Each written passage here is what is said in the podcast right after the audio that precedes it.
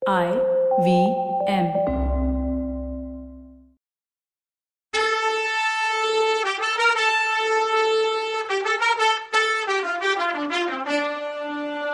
வணக்கங்க, நான் கவிதா பேசுறேன். வெல்கம் டு கதை பாட்காஸ்டின் பொன்னியின் செல்வன். இது எபிசோட் நம்பர் 95.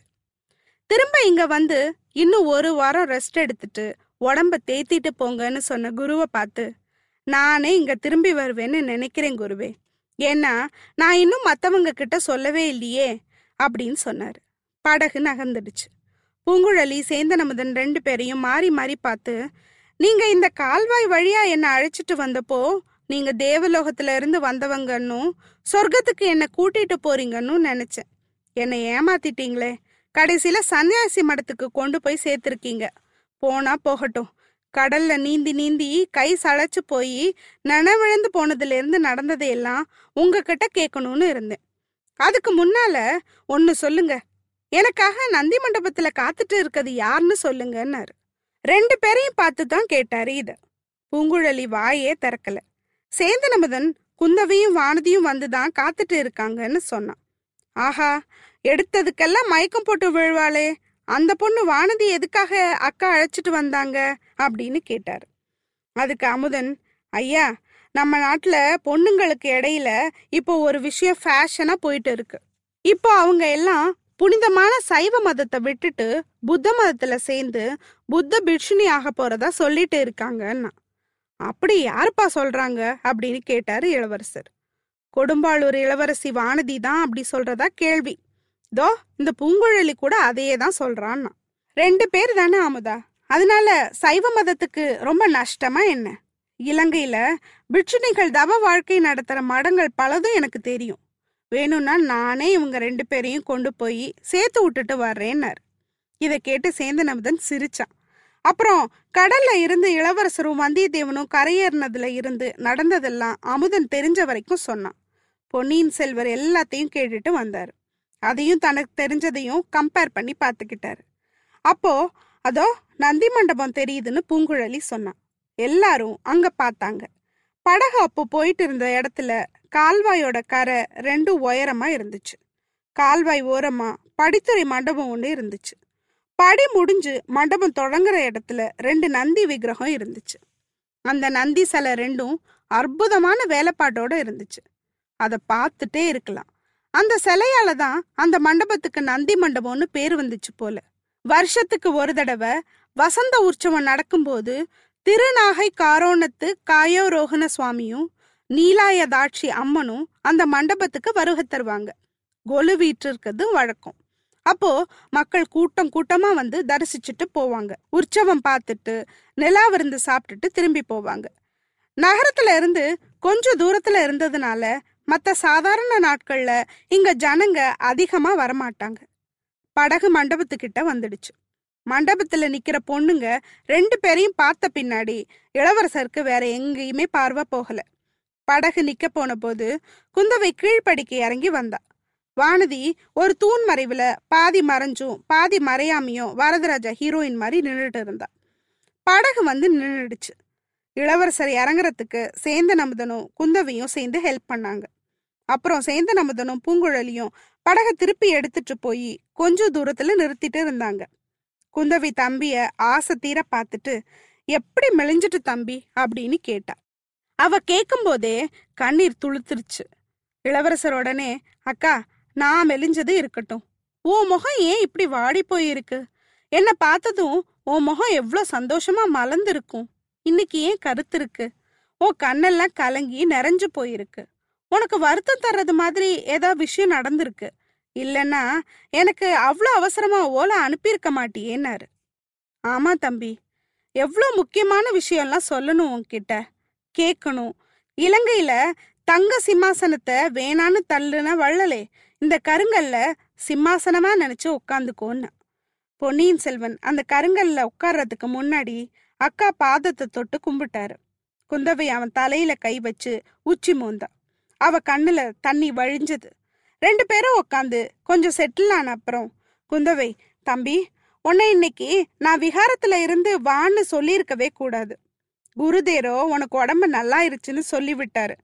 ஆனா உனக்கு இன்னும் சரியாகலைங்கிறது நல்லா தெரியுது. உன்னை எப்படி வாட்டி எடுத்திருக்கு ஜோரம்.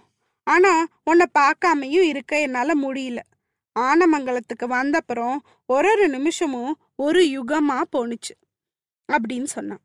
அக்கா, என்ன நீங்க வர சொன்னதுக்காக நீ கவலைப்படாத. நீ மட்டும் படகை அனுப்பலன்னு வச்சுக்கோ, நான் இந்நேரம் பழைய அறைக்கு கிளம்பியே இருப்பேன். கடுமையான ஜுரத்துல கூட நீ அனுப்பின ஓலை தான் என் மனசுக்குள்ள குடஞ்சிட்டே இருந்துச்சு. அந்த ஓலையை ஒருத்தட்ட கொடுத்து அனுப்புனியே, அந்த வந்தியத்தேவரை போல ஒரு வீரரை நான் பார்த்ததே இல்லக்கா. எவ்வளோ விதமா நான் அவரை சோதிச்சேன் தெரியுமா, தொல்லை கொடுத்தேன். எல்லாத்துலேயும் தேறி வந்துட்டார். அவர் இப்போ எங்க இருக்காருக்கா அப்படின்னு கேட்டார். வந்தியத்தேவன் சொன்னதும் குந்தவை முகத்தை பார்க்கணுமே. சோகமா தம்பியை பத்தி கவலைப்பட்டுட்டு இருந்தவ பளிர்னு மின்னல் மாதிரி வெளிச்சம் போட்டுது முகத்துல. வாயை திறந்து பளபளன்னு பல்லு தெரிய சிரிச்சா. தம்பி, இப்போ அவரை பத்தி என்ன கவலை, பேச வேற விஷயங்கள் எவ்வளவோ இருக்கேன்னு அவ வாய் மனசுக்கு சம்பந்தமே இல்லாம ஆப்போசிட்டா உன்னை சொன்னுச்சு. என்னக்கா இப்படி சொல்ற, உனக்கு பிடிக்காத மாதிரி அவர் ஏதாவது நடந்துகிட்டாரா என்னன்னு கேட்டாரு இளவரசர். இல்ல இல்ல, அப்படிலாம் இல்ல தம்பி. உன்னை அழைச்சிட்டு வந்து என்கிட்ட சேர்க்கறதா வாக்கு கொடுத்தார், அதை நிறைவேற்றியும் வச்சுட்டார் அப்படின்னு சொன்னா குந்தவை. அப்போ இளவரசர், அதுக்காக அவர் செஞ்ச மந்திரமும் தந்திரமும் கையாண்ட சூழ்ச்சியும் வித்தையும் நினைக்க நினைக்க எனக்கே ஆச்சரியமா இருக்குக்கா. அவர் எங்கக்கா, நீ இங்க வந்திருக்கேன்னு தெரிஞ்சதும் அவரும் உன்னோட வந்திருப்பாருன்னு நினைச்சேன். எடுத்ததுக்கெல்லாம் மயக்கம் போட்டு விழற இந்த பொண்ணை கூட்டிட்டு வந்திருக்கியே அப்படின்னாரு இளவரசர். உடனே குந்தவை, தம்பி இவ எவ்வளோ தைரியசாலி ஆயிட்டான்னு உனக்கு தெரியாது. நேத்து நம்ம முதல் மந்திரியோட யானை அவளை தூக்கி எரிஞ்சிச்சு. மேல அம்பாரியில இருக்க என் மடி மேலதான் எரிஞ்சிச்சு. ஆனா அது அவளுக்கு தெரியாது. அப்ப எவ்வளோ தைரியமா இருந்தான்னு நீ பார்த்துருக்கணும்னா.